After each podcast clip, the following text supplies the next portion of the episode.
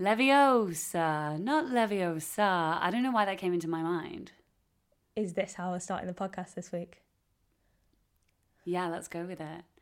Well, I feel like we're always watching Harry Potter at some point. Which one did you and Sammy get up to? Was it Deathly Hallows Part One? Deathly Hallows Part One. How are you I don't think finding we're, it? I don't think we finished. We're going to finish it off today, so I'll let you know. How I'm finding it is some of it's quite funny. I There just remember that one there. being quite like harrowing because you know they like Dobby obviously. dies. Oh yeah, I forgot about that until just now. Oh my god, I'm not finishing it. I don't want that kind of negativity in my life right now. And also, they try and make like I feel like they try and make a climax out of like obviously Dobby dying and then ending up in the mansion, but obviously it's not. So then you watch like part two and you're like, okay, like this is where the story was leading. Do you know what I mean? It's definitely kind of like no, but I. it's I not really like got the biggest arc because Right. obviously like it's meant to be one book. So I the climax see. of the book, like obviously they have to make like almost like a false like climax of the movie. I see. Um, Anyway, so I just don't think it's quite as good as part two. But anyway, sorry. Anyway, hello everyone. Welcome to Open House, the podcast all About about, Harry having Potter. difficult. the, the podcast all about uh, Harry Potter, specifically Deathly Hallows Part One and Two, where we discuss the nuances of the book versus film There adaptation. definitely a million of those already, I'm sure. well, if you like chats about Harry Potter and about just general ridiculousness that Clancy and I get up to, you should follow us on Instagram. yeah. at Open House Pod and on Twitter at under underscore Open House Pod.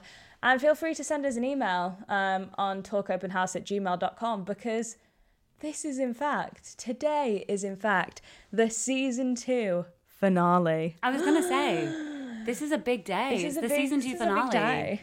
This is a big day. um, yeah, it's the season two finale, and we are sitting down to talk to Nadia Craddock, who is a body image researcher. And I mean, like, I just find the whole thing super interesting because obviously, like, everyone's affected by society and everything society feeds into us from such an early age, subconsciously, consciously.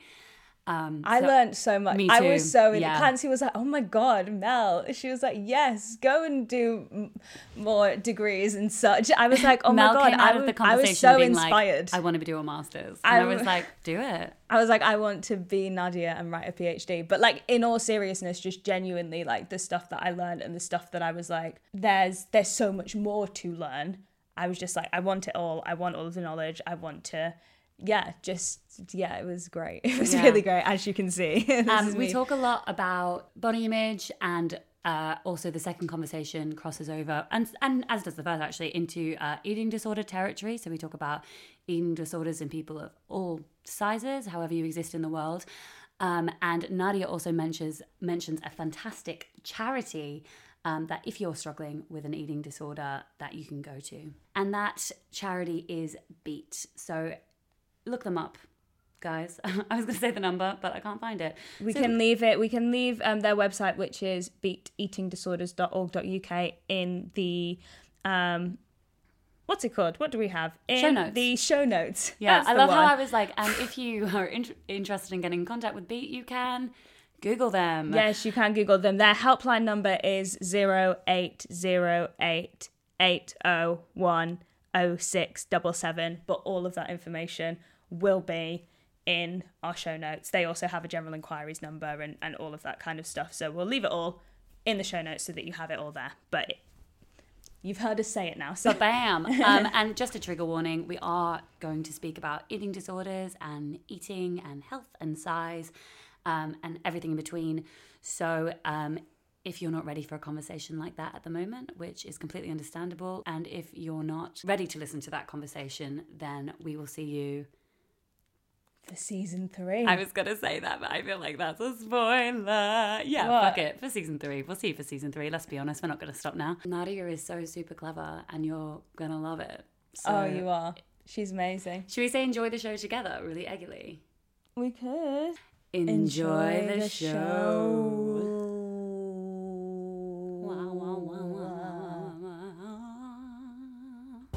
Welcome to Open House. The podcast all about having those difficult conversations. Ever had to hash out funeral plans with your terminally ill mum? Or ask if your dad is really your dad. We have, and we want to chat all about it. Join me, Clancy, and me, Mel, as we open up and get into some nitty gritty details. like therapy, but cheaper. This is Open House.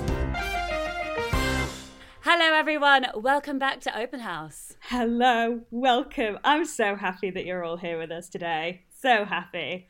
Can't see. Mel, I'm happy that you're here with me today. I've missed you. I've missed you too, guys. We're not together today. I am. What? I am far. I'm far away from Clancy today, which is a, a sad time had by all.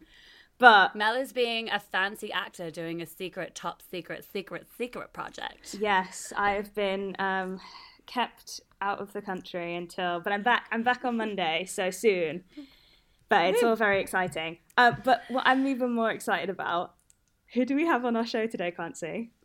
Oh my god. Um one of my podcast idols um and just general like life people that I'm like they're so smart and they talk about really smart things and I'm so excited that they're on my Zoom right now. It's it's Nadia It's- Craddock, everyone. Ah! I'm so Hi. stoked. Hi. So, Nadia is a body image researcher at the Centre for Appearance Research, UWE Bristol, where she is currently working across a portfolio of body image projects in Indonesia in partnership with the Dove Self Esteem Project and UNICEF. I mean, so fancy. So she also has not one but two podcasts. We don't even have the time for one. I don't know how she has time for two. the Body Protest and Appearance Matters. Please welcome to Open House the wonderful and very clever Dr. Nadia. Woo! Thank you so much. That was such a lovely introduction. You can keep going. I'm enjoying Yeah, we'll myself. just keep we'll keep going. Oh, we'll like we read out some reviews. um, Nadia, Nadia, how you how you going? How's um your your fifty fifth lockdown?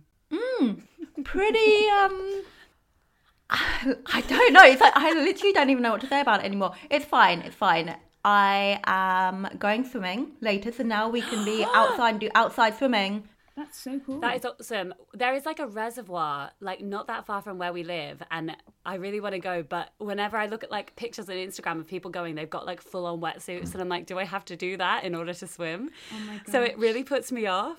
I mean, it can be pretty cold, although I have to say the pool that I swim at is heated, so I'm um, you know, Just to clarify, Nadia is not doing extreme sports. no, very moderate at everything. well, N- Nadia, I mean, that we already know is not true. Um, you are very talented at lots of things, but we'd love to, if your game, play Two Truths and a Lie. Yes. Oh my goodness, yes, I'm ready.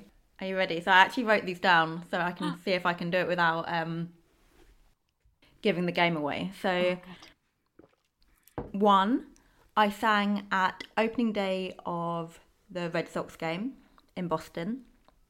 Two, I play the cello.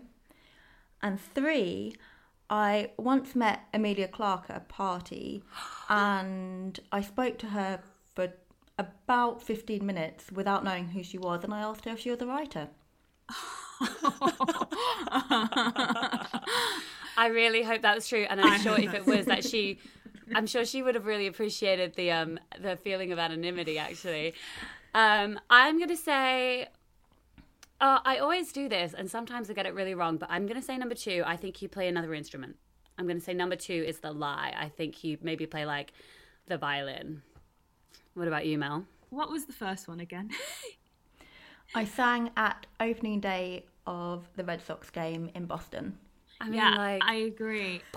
I agree. I agree. I think you can sing. I think you did that, and I think yeah, I think you also maybe play Shook another instrument. sad. Oh yeah. okay, put us out of our misery. Okay, okay, so you're both correct. I do not play the cello. Yes. However, I also cannot sing. So the fact that I sang at opening day of the Red Sox is the most hilarious thing to me I can ever think of. It's the mo- It's so surreal to think that actually happened. How did you end up in that position, please? Um, yeah, so a bit of context is, is definitely required. So I obviously did not sing on my own because, as I said, I cannot sing, and not just being self-deprecating. I I can't. I know my limits. Um, it was with a group, and so we were living in Boston. Two of my friends auditioned to be in this choir for it's like a charity group, and they were going to be singing at the Red Sox. And I was like, oh, that's so cool, but there's no way I'm going to go and audition for a choir because I can't sing, so I'm not going to do it. but you know, good. I will come and support you. It'll be like so cool. And then they closer we're getting closer and closer to the event and then there was just they were just like looking for extra people. So i just rocked up to one of the rehearsals and said can i join in? And they're like yeah sure. Sure. Absolutely. so i just I love was that. there. And then what- so it was this whole big group. It's for the jimmy fund. It's like a children's cancer charity. So one of my friends was working with this charity. And um we what was really funny so there was children and adults and then me and my two friends were like right at the front center because we were a bit smaller than some of the other adults so we had the children in front of us and then there's us three and there's all these people at the back And were you just like living at large, like giving full jazz hands? Like, yeah yeah that's it was, uh, amazing. That's quite a moment That is such a moment, and moment of your um of of the situation with uh, telling a certain someone that they're asking a certain someone whether they were a writer, please. How did that happen? Um, yeah so again it's like I, can't, I should have figured it out but i tend to be oblivious to my things so i was at a book launch for the blue book so it's a book collated by scarlett curtis um why it's not okay to feel blue and other lives and has lots Yes, of different yes. I've seen it's it, a massive book. And um so i had done a um, a piece for the book. I've had many many other people. So then there was a an event a party for for the launch of the book. And i'm trying to think how many people were there but i think most people who had contributed to the book were were there.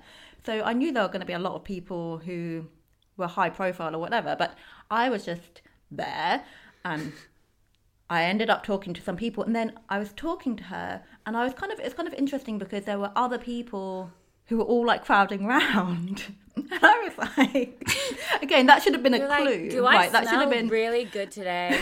I know, but that should have been a clue that like, oh, maybe they're interested in this other person. But I was like chatting away, asking her about loads of stuff. Um, You're like, I'm on fire tonight. I know, I know. Look at me, a social butterfly.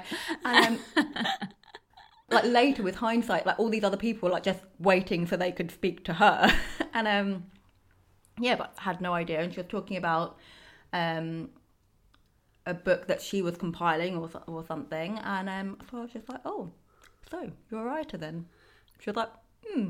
She was, she was very very sweet. I have to say, she was very. Um, I think that's a good sign. I think it's like she was very sweet. She was just like, yeah, I do that bit of bit of acting, bit of you know casual. Oh my say, like, gosh. By the way, I'm Emilia Clarke, and I am like one of the you know That is the Notting Hill moment. person. That is the moment in Notting Hill where you know Julia Roberts' character rocks up to the the the ha- the party, The house you- party, yes. the house party, and they're like, "So what do you do? Oh, tough life of an actor. Say like your last film. How much did you make? Like she was like five million dollars, and he's like, "Oh, okay." I know, I can't believe it. It's just like oh stereotype clueless academic who like no, lives under I a rock. I love it. I love I it, love and. I'm sure she would have appreciated the, the moment of normality too. um, shall we crack on with your difficult conversations? Are you happy to do that? Are you feeling warm and yes. ready? Okay. Yes. Okay, so my first one, I and I actually found this quite difficult to do because I was like, oh, several, many different difficult conversations, and I was trying to pick what would be kind of interesting and, and useful perhaps to talk about. So Yeah. the first one is very much in relation to my work, and it's that. So and so, as you said before, I'm a body image researcher. Do a lot about body acceptance, right, and promoting positive body image. And it's that classic question that people come back with is, well, what about health when we're promoting body acceptance or promoting positive body image, regardless of body size? And people every time, and I, it's like it's so common, and it doesn't matter who it is, at what setting. I'm where we're talking is that people come back and be like, well, what about health? And are people promoting?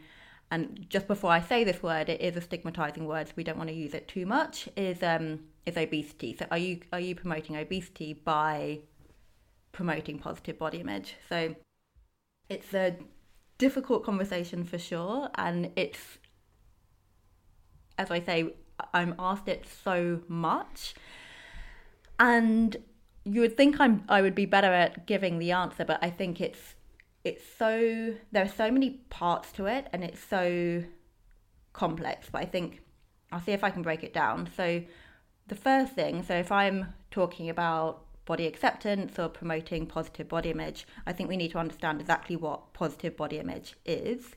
So positive body image is not just thinking you look great. It's a much more holistic construct than that. So it's about body acceptance, body appreciation, um, respect, care, and trust for your body. It's a number of different things. So it's kind of that emotional. How do you feel about your body? How do you think about your body? And then how do you how do you look after it? How do you treat it? So then, what we see in the research, if we look at negative body image and positive body image, when people have a negative body image, so they don't like the way they look, they are maybe very preoccupied with their appearance, we see a lot more negative health outcomes associated with negative body image. So, everything from depression, disordered eating, anxiety, not engaging in healthy lifestyle behaviors compared to when we look at positive body image that's associated with looking after your body, eating well, eating intuitively, exercising for pleasure and for fun. So I think there's this, first of all, there's this idea that you need to kind of hate yourself into being healthy. Now that, that doesn't work. So actually liking and appreciating, accepting your body is you're more likely to look after yourself and look after your body. So I think there's that misconception.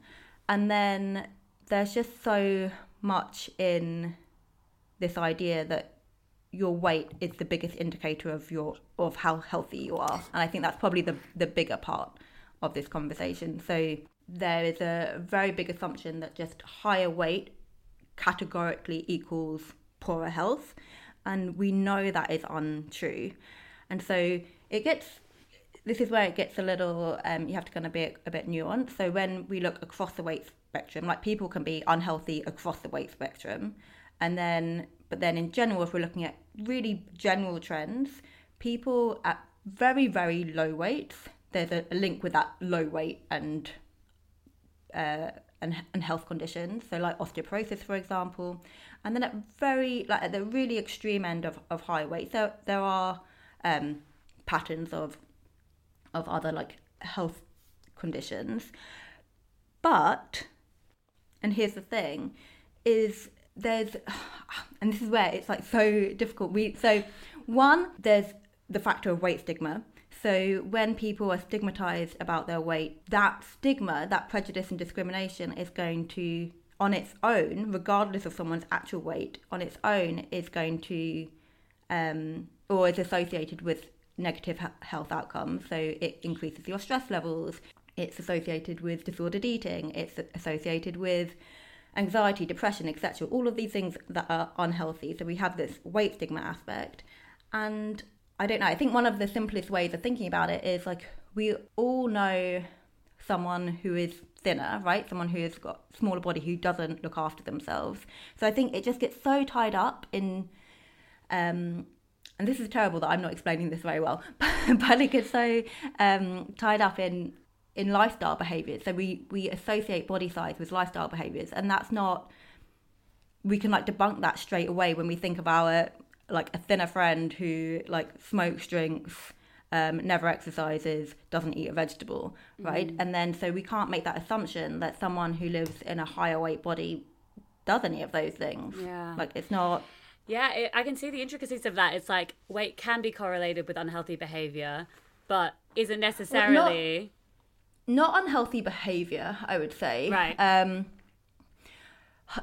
well, it's it's it's it's complicated. I wouldn't say weight on its own is associated with unhealthy behavior. I think it's like what is the driver to unhealthy behavior. So is weight stigma the driver to unhealthy behavior? Right. Is um is there a um, something else that's driving unhealthy behavior that's maybe associated to, to weight? And so yeah. I think so. Other parts of this conversation is like so we have this big thing about like well what about health? Um, but when we look at the research and when we kind of zoom out a little bit, lifestyle factors like diet and exercise don't really contribute to a huge amount in terms of your health outcomes. They contribute a bit, but they're not massive. Bigger things that contribute to your health outcomes are things like, and what we in public health spaces call social determinants of health.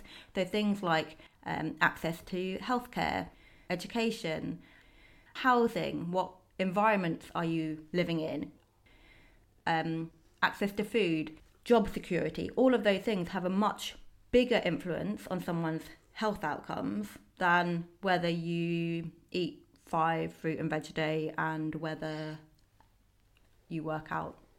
This is revelatory. Yeah.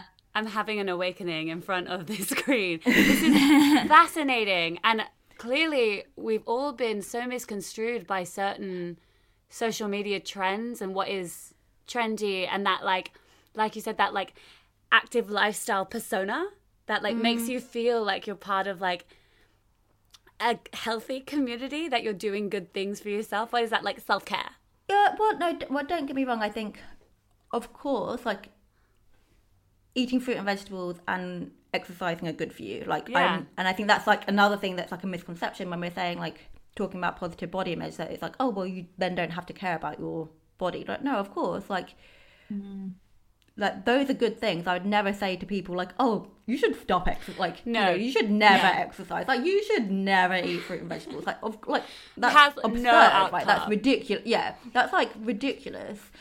But I think you have to zoom out and be like, well, if people are not exercising, for example, do they have time in their day? Are they working three jobs, like where they actually do not have time to fit in exercise? Are Yeah. they, if they're, and what we see a lot with people who work nights, for example, their diets tend to be worse. And this makes real intuitive sense. I don't know if either of you have had to stay up really late on an assignment or, or something. When you're staying up late, what do you, what's your go-to food source? It's sugar, right? Like, Yeah. it's like you need something that's like gonna be like give you that immediate boost to like just keep you functioning. Oh yeah. So there's there's all of that, and I think then we can also talk about BMI and how problematic BMI is, so body mass index, and how that's just it truly doesn't really tell you very much about someone's health. Oh no, Right, like not at all. It doesn't. So then it's like this whole conversation about weight e- equaling health. It doesn't. Like, how do you know that someone who weighs X and then is this height, and then you do a little equation between the two? Like, what is that telling you about how healthy they are? Um, Yeah, it's Oh so wor- it's so worrying. Like just just on that, a small, very quick anecdote. I like my, I remember, especially when I was younger, I ate very little, had not a great relationship with with food, and the whole like um, uh, what what am I saying? The whole uh, uh industry that I grew up in and through probably doesn't help with that. But um, but my my BMI was probably always on the like lower end, but was always sort of just in the category of probably consider, considered healthy. But if I look back and look at how I like what I was eating or what I was not eating or the amount of exercise that I was doing in comparison to what I was was consuming and genu- generally my um, my health as we're looking at it now as we're speaking would not have been co- in correlation to that figure realistically if they would have if they would have looked at it obviously they sort of just did calculations and have a fairly high um, muscle ratio. So it probably looks as if i'm potentially um, you know that potentially could have pushed me into that more healthy bracket. But if i look back i was not a healthy individual very far away from it which is is wild to even think that that small equa- equation is sort of dictating a lot of where we see that that health word come from it's wild Yeah. Yeah, completely. And I, you know, just hear so many of those kinds of stories, and it kind of ties into um, people getting access for eating disorder treatment and things like that as well. And then you can kind of look at it at the flip side, and there's people who might, and it's like how BMI is categorized. And so when we, so we have like this underweight category, and then a normal or this is all in like inverted commas because it's like normal or healthy weight. Like, what mm. does that even mean? And then we have like the the higher weight categories, so the overweight, etc. And it kind of goes up. but there are plenty of people in that over like again quote overweight category who are really healthy and healthy in terms of not just in terms of their lifestyle behaviors but in terms of like when you look at their blood work when you look at their cholesterol like all of these things like they're really like spot on like they'll have it you know they'll go to the doctor and it'll be like a good bill of health. So it doesn't like that kind of doesn't add up at all. And then Um, yeah i mean i just think like then it's kind of interesting to think where bmi comes from. It's like it was developed it was like created over 200 years ago or or thereabouts. And by a mathematician it's not it was never designed to be an individual measure of health. And then the categories were actually first put together by insurance companies to then work out who they're going to give um how they're going to allocate insurance I so where I grew up in Singapore, Mm-hmm. I they they've got very um as part of like secondary school and primary school, there's very rigid um markers of health. So every year you do a, a fitness test, and so it's like these stupid stretchy things, and then you've got to do a like um you've got to do a 2.4 kilometer run, and you get like a band, like depending on how fast you run it, and like and all this stuff, and then you get your BMI checked and. And but in primary school, I'm laughing, but it's terrible. Um, in primary school, I don't know if it's based on BMI or if it's just based on like visual aesthetic. They put you in TAF club, which is basically fat in reverse, TAF club, and they um. just make you run around at lunchtime. Primary school students, primary school, and some of my friends were like, "Yeah, I was in TAF club," and I was like, "What the fuck is that?" And I'm like, "That is abhorrent." Yeah, and you just think, what's the like psychological implications of that, That- right? yeah. Like, that that's and you hear so many stories of people who even were just weighed in school, and maybe if they were higher than people in their class and how that has like stayed with them like 10 20 years on and like the, the feeling of shame related to that. And that's i mean it's just it's so upsetting and it's like if we don't need to do it. We don't need to have that focus. Like focusing and that's where all of these public health campaigns it's like what are you trying to achieve? Like we've had all these, of these campaigns like aiming at like population weight loss for decades it's achieved nothing it's achieved absolutely nothing we don't have a population that is healthier as a result. So like why are we still like flogging this dead horse? I think we have to like really like have a big question mark over that. It's like it doesn't who are you helping? And is it just like yeah what like why like why is that continuing when it's not helping? Yeah, that's yeah, that's so. Um, just on because obviously, or Clancy, you mentioned social media. Um, I just wonder if because obviously, so you have these conversations about sort of what the actual definition of health is, for want of a better word, and I just wondered, uh, as you're you know somebody on social media and um, and you have podcasts so you're sort of in the digital world so to speak in this world whereby we're sort of populated with this wellness aesthetic in this you know very specific um, aesthetic version of health. Do you get a lot of sort of questions or do you get a lot of people sort of um, asking you things because they they feel like they they can because you know they see your title and they see the sort of work that you do? And um and if so how do you how do you sort of have these conversations that are so nuanced um but yeah but sort of yeah well that's sort of two questions. Do you get a lot of questions firstly by people that they might not have this sort of idea of what you, you know what we spoke about health today? And if so how do you have a nuanced conversation when social media is so populated by health wellness do loads of exercise? Um, interesting question. So I would say on social media, I don't think I get asked that much. okay. Um, I and I don't know if that's because my account isn't big enough, or the people who follow me are kind of on the same. It's a it's a bit of a bubble, so Yeah. they're on the same wavelength. Or from reading a couple of my captions, you're like, oh, okay, got, it, got the memo. and I'm not gonna I'm not gonna touch that. So on social media, I'd say no. It's more in um, settings where I don't know, it might be a, a panel or a, a talk or a presentation where we're talking about body image to educators or to policymakers or to I don't know it's it's that and that's where people are like oh yeah but you know if we promote positive body image aren't we gonna increase people's body weight? It's like the general panic. And um and it's interesting you were saying about health and aesthetic. And like health is not an aesthetic. It's like we have to really like decouple those two things. They're completely completely separate. Um and then talking about something nuanced like this on social media it is hard it's not something um, you can do in a soundbite. And as you saw from my above ramble about trying to how like how to have this difficult conversation and all the different Yeah. pieces and components to it, it's not. I like I've been talking about this for years, and I still don't have like a a really clean and neat way of packaging it because I also know where people are coming from, right? So it's not it's not just like because it should be it should be really simple. It should be health and weight are not the same thing. End of conversation. But I know that what everyone is told repeatedly is you need to be a healthy weight. You need to be a healthy weight. And that's like, and we're told you need to, higher weight isn't healthy, and there's a lot of fear and um, prejudice against higher weight. So that's just constantly pushed on people. So I think if you're coming from that starting point, you kind of need to start unraveling that rather than just being like, "No, sorry, you're wrong."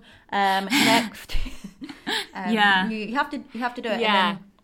Yeah. I think there's the other thing of being like, I don't live in a larger body, right? So then it's in some ways it's easier for me. It's not emotive for me in the same way where I have friends, I have colleagues, I have people who who live in larger bodies, and like you have they have to keep arguing for people to respect them. It's not even um, saying that they are healthy or not. It's just like have some respect like have respect that this is who i am and how my body is and leave me alone and actually telling someone who is in a larger body to lose weight is so detrimental even if that person does lose weight doesn't mean that they're necessarily going to be any healthier we have to look at how they're losing weight most weight loss is unhealthy um, generally speaking but even if um, yeah, people lose weight. That's not they're not categorically going to be like that's it. They're going to be a healthier person as a result, and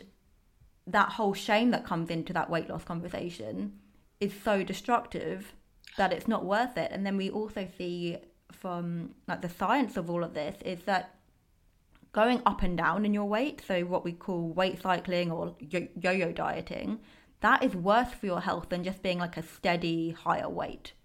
So actually, leave people alone. Let them like live their lives, and they're probably going to be better off for it.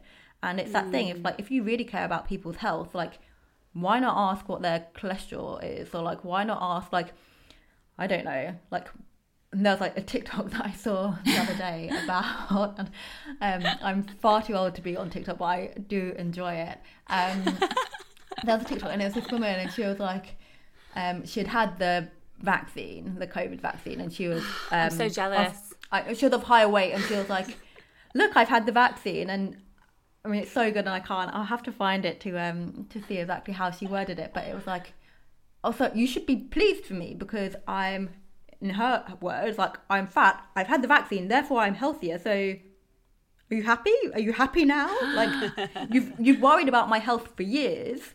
Look at this. I've got the vaccine. I'm, you know, I'm good. this, I've got this is like this is like a healthy quote thing, right? But it's it's looking at looking at it like that. Like, are we really? Do we really care about people's health when we're Yeah. quote worried about people who are in larger bodies, or do we just not like fatness? Um, this is almost almost on the um, on a, on a different on the uh, on a different edge of the sword, I guess. I was listening to your most recent um, podcast episode with Dr. Bryn Austin, and um, as we've been talking a lot about quote unquote healthy weight. Um, and kind of linking to what I sort of said before, it really um, baffled me how um, difficult access to um, eating disorder healthcare can be, and disordered eating healthcare can be for all ranges of different people. And um, I know you've already spoken about it on that on on that podcast, but I, I'm just intrigued for us to sort of um, speak about it here. Um, do you think that comes into play with what we know as quote unquote healthy weight and do you think that's the reason why that that healthcare is hard to access because we have this very specific view of what what that is do you think that they correlate and thoughts on that in general for you Yeah, it's a really good question, and abso- absolutely, I think it's a piece of it. I don't think it's the whole story, Yeah. but I think it's it's absolutely a, a piece. And um, lots of people who go through treatment for anorexia, for example, like the goal is to reach a quote healthy weight. But again, what what is that? Yeah. What is that? And there's there's problems sometimes with target weights because sometimes when people weight restore, it might be higher than your target weight. And that can be really challenging for people because they were like, I was told I need to get to this weight and that's what will be healthy for me. But actually my body wants me to be somewhere else. And that can be that can be really challenging.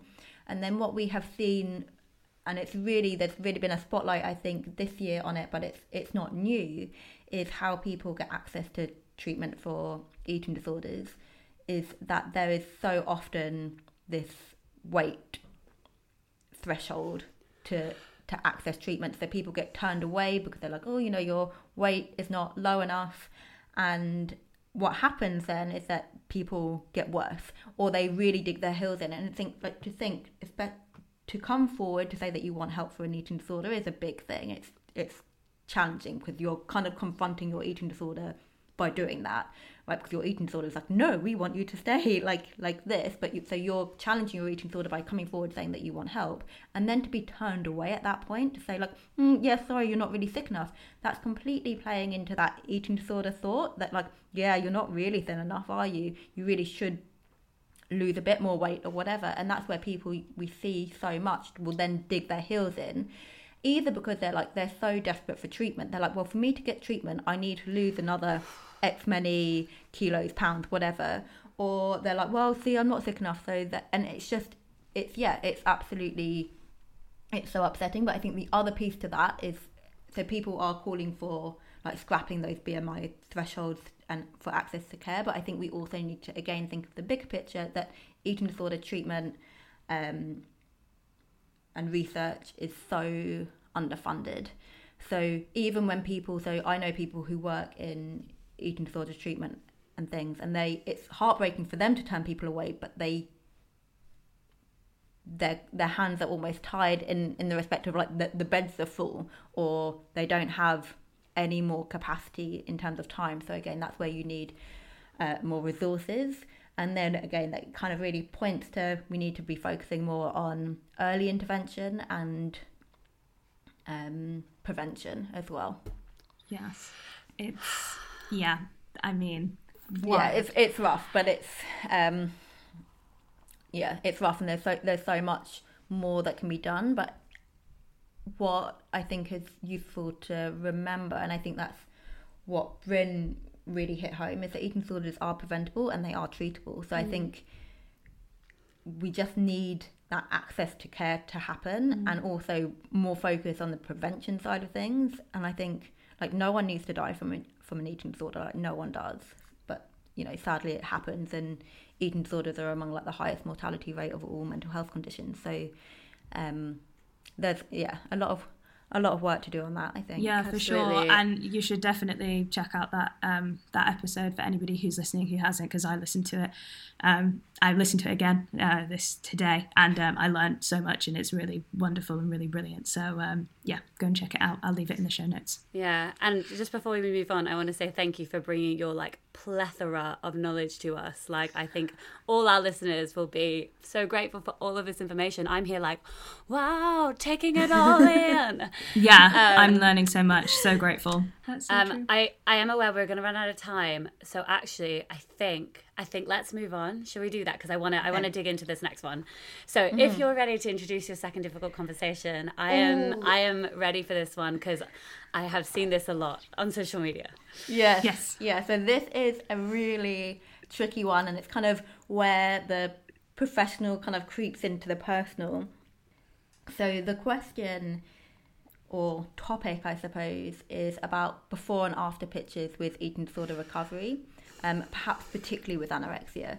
And I say talk about this as someone who had anorexia for a very long time, was in treatment for a very long time, and so I understand the the nuances of this from so many different perspectives. So and so you kind of know what I'm talking about with these before and after pictures, right? So you see the very gaunt, emaciated person on the left, and then you see the kind of less emaciated but generally still thin um, person on the right, and it's this celebration of recovery. And so it's really hard because obviously we want to celebrate everyone's recovery. Like it's a it's a huge thing. It's very difficult to do. It's taken a lot of effort and perseverance and will. So we want to be able to celebrate that. But what those pictures often do is two things. One, that before image can be quite triggering to people. So the the kind of emaciated person on the left can be triggering. It can also serve, and this is where social media it gets it's like how people are using different content. So it can serve as a, a goalpost for someone. So if someone is currently struggling with an eating disorder and then they're like and they're they're kind of de- debating of like am I sick enough am I thin enough da da da and then they see those kind of pictures and they're like oh well I'm not as thin as that person. So I won't get treatment until I'm as sick as that image. And then and then when I get to that point then I will like start my journey to recovery.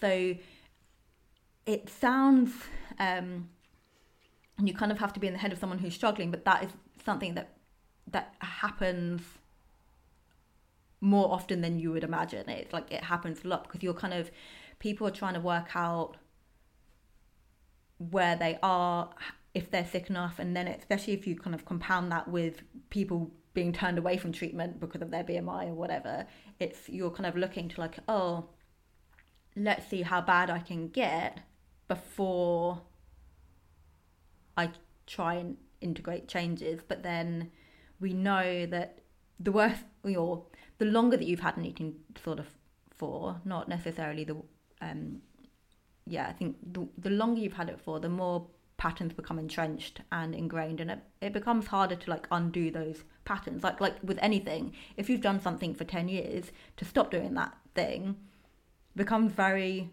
hard. It doesn't feel natural anymore. So even if you really want to you're like i just don't know how to like how to like move these steps. So i think that's one thing. So you've got the triggering part it becomes the goalpost part. And then the other thing is that those images often perpetuate unhelpful eating disorder stereotypes so not everyone with anorexia becomes very emaciated thin um, not everyone recovers to a thin body. Um, and I think from that point of view, it's really, again, just unhelpful in terms of like, they're the images that we see the most in terms of conversations about eating disorders on social media. And like anorexia is the least common eating disorder there is, but it gets the biggest spotlight.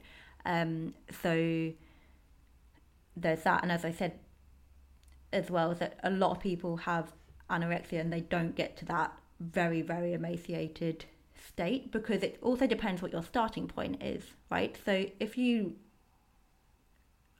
are naturally have a smaller body and then you lose a set amount of weight, you're going to look quite different to someone who is naturally has a larger body and loses exactly the same amount of weight. But what happens with that person who's in a larger body is that they typically are rewarded and praised for losing that set amount of weight, where the the patterns of behavior, the cognitions, everything else, if you just looked at the those things, the what how they're thinking, how they're feeling, what behaviors they're doing, they are just as disordered, just just as destructive as the person who started in an, an originally smaller body. Yeah, I, was, I don't. I was, sorry, you go on.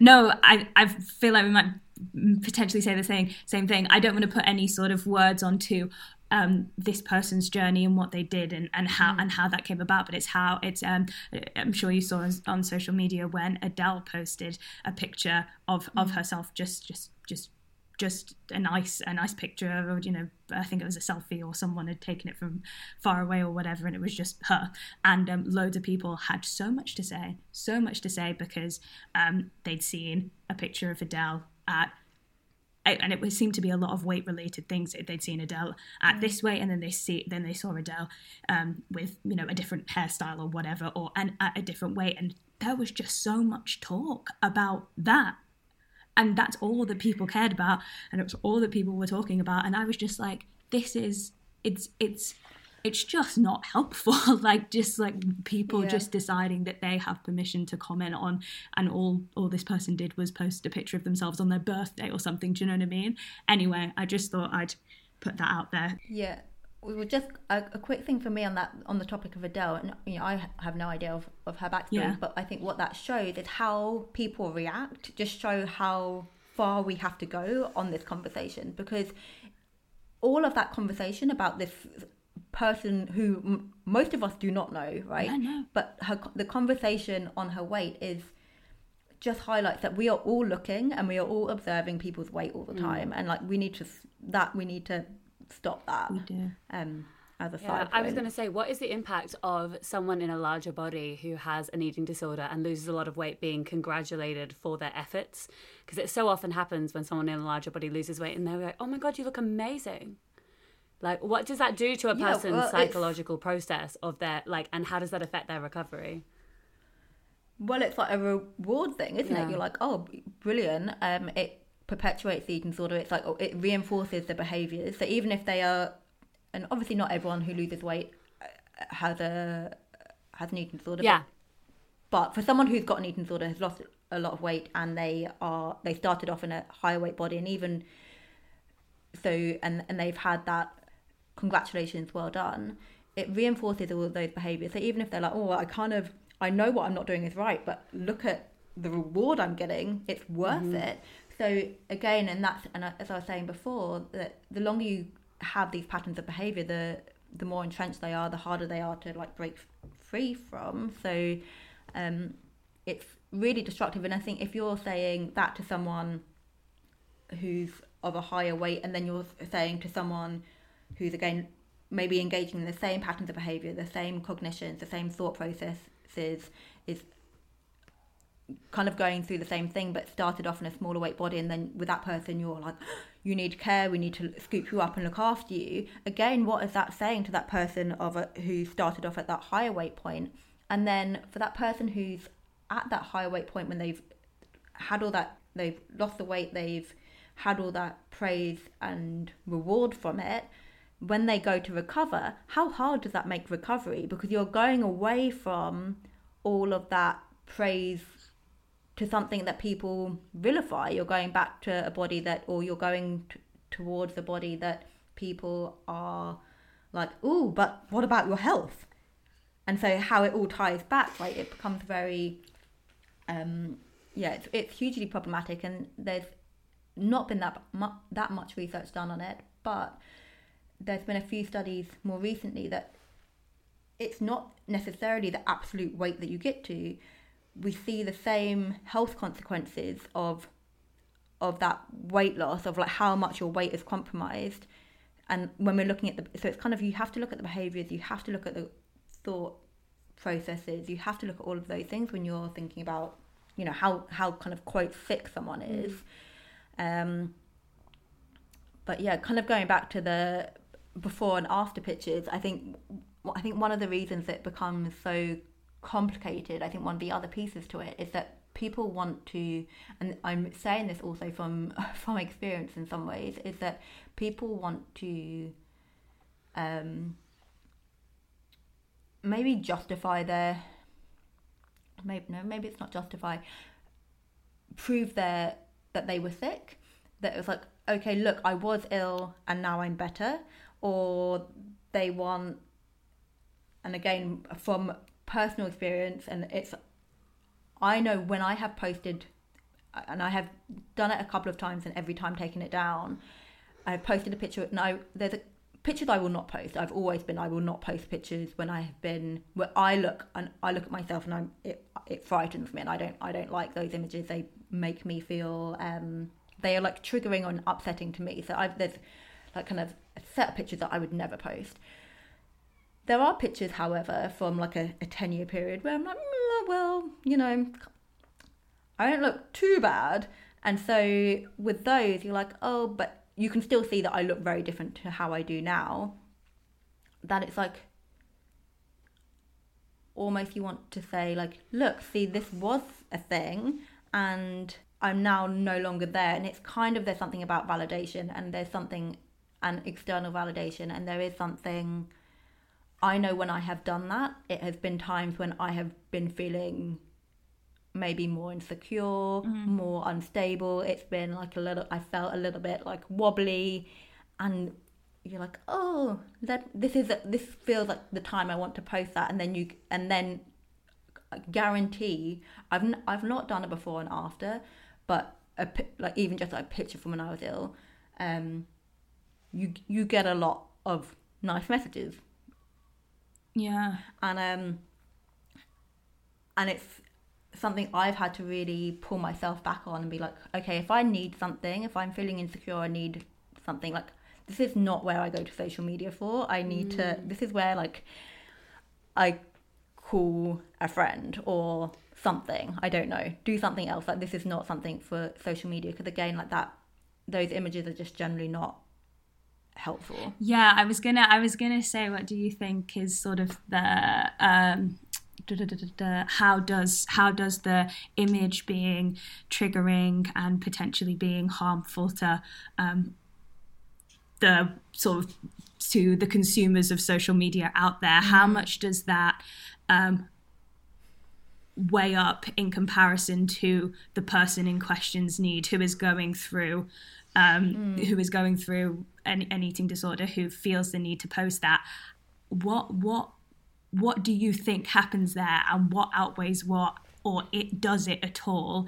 And how do we sort of deal with that and combat that? Does it need to be combated? Thoughts basically. Yeah and, and that's why i think it is like it's i think i've picked two two conversations that i think are really difficult I, I think what if someone doesn't have that support network? And especially through this whole like lockdown thing what if you don't have um alter- like immediate quick fix alternative like for that instant validation that you you want? Um and i think i think it's it's complicated. I think generally when I see those pictures, I think because of the place that I am at, it doesn't bother me. Um, but I know other people really bothers, right? So I think I think it's hard. I think there's a, a it normally shows, I think, something about someone who's maybe quite early on in their recovery or who is still kind of feeling the way or kind of we see, we see those images the most during like eating sort of recovery week or whatever um, and so there is something about raising awareness and whatever but can we have those conversations? Because normally what accompanies those before and after pictures are really amazing captions. So how can we have those captions without the images? Because we know i think that's the other thing we know eating disorders are very competitive. So when i was saying before about that um, people use the before image as a goalpost i think that's where some of that drives it. So i think it's just can we have a conversation about knowing that you can absolutely talk about your eating disorder i think that's it's i mean it's you don't have to it's up to you i've always kind of um, toyed with whether I should talk about mine or not, um, particularly given the work that I do. Um, but I think on balance, it's at this point in time it's useful. I don't know if I will continue to or or not. I don't know. But I think it's not that people cannot speak about it um, and can't wear, uh, raise awareness or can't seek that validation and say, look, I used to really struggle and now I've like I've made progress or or whatever whatever the conversation is that you want to bring. It's just that can we do that without having the the images? And there are people who are like pushing for and of like made sexy hashtags or whatever, and it's like you're not the before, and um, people have done the kind of side by side, but not having a before Right. image, um, and just had the after. Like this is me now, and that's all you need to care about it it should be enough that people just can describe their journey in the words that they want and do that but it's it's difficult. I understand why people do it. Yeah. Um, but I also see how problematic it can be and harmful it can be, especially if you've got a public account. It's open, anyone can find that. Um, and we know that when people are unwell, they often are seeking things to drive the illness, Yeah. and that can be used. Yeah, oh, I have so much to say, but I'm also very aware that you have a whole day of fun to get to. So I just want to say a big thank you, Nadia. It's been so lovely to meet you, and I hope that when uh, the pandemic is properly over and we are jabbed up, we can get a drink in a pub and uh, chat. Because I, I um, miss socializing. Oh no, Yes, I please, can we be friends? yeah, please, please, I am. We're having the contract drawn up now. Yeah, yeah. This is. I was like, if you've been on someone else's podcast, like surely that's it, right? Yeah. You're then friends. No, like, that that's all you it. need to do. Like, That is it. That's it. that is why we ask Yeah. people we think are cool on. That's amazing. On the note of your podcast, um, before we finish, firstly, is there anything that you came here to say that you didn't get chance to? And secondly, anything that you would like to plug? Yeah, thanks for asking. So, something I didn't get to say but would like to. Two things bring to mind. So, the first thing is that everything I've said comes without judgment. Rather, it's really more of an invitation to think more critically about weight and health and about how we present eating disorder recovery online. So, as I said, no judgment, but more of an invitation. Um, I certainly don't get all of this right. I learn from lots of other people. Um, I am still learning. I will continue to learn. But I think it's the message is really once we have learned that something we do is harmful, how do we then respond and adapt so we stop causing that same harm? Um, even if the action was well meaning, was had good intention behind it, if we repeatedly hear that it was harmful to someone else, what are we then doing to change? So that's the invitation. And then the other thing to say is just to anyone who's currently struggling with an eating disorder, I know it feels so disheartening when we hear so many stories of people getting turned away from treatment, but it really, really is worth the fight. So I'd really encourage you to go and speak to your GP, go and speak to your friends, speak to your family, speak to your partners. There are also lots of good websites. So, the eating disorder charities. So, in the UK, we have Beat, and they have lots of different support offerings that are freely available. So, I would go and seek those out also. So, yeah, just to encourage you to take that first step. And things to plug. So, as you said, I co host two podcasts. So, the first one is the one that I do for work. It's called Appearance Matters, and we look at the psychology of how people think and feel about the way they look. And the other podcast is The Body Protest, which I co host with Honey Ross. And we combine storytelling and science to better understand our relationships with our bodies. Amazing. and it's brilliant. You should definitely listen to it. We'll leave all of that information in the show notes, including how to access Beat, and I'll re- and we'll reiterate everything that you've said as well about getting help as soon as you as soon as you can for eating disorders in our intro as well, so that that's loud and clear for everyone to hear. And thank you for saying that as well. Thank you. I appreciate it. this has been Open House with me, Mel Lowe. And me, Clancy Ryan. Music by Glenn Clark.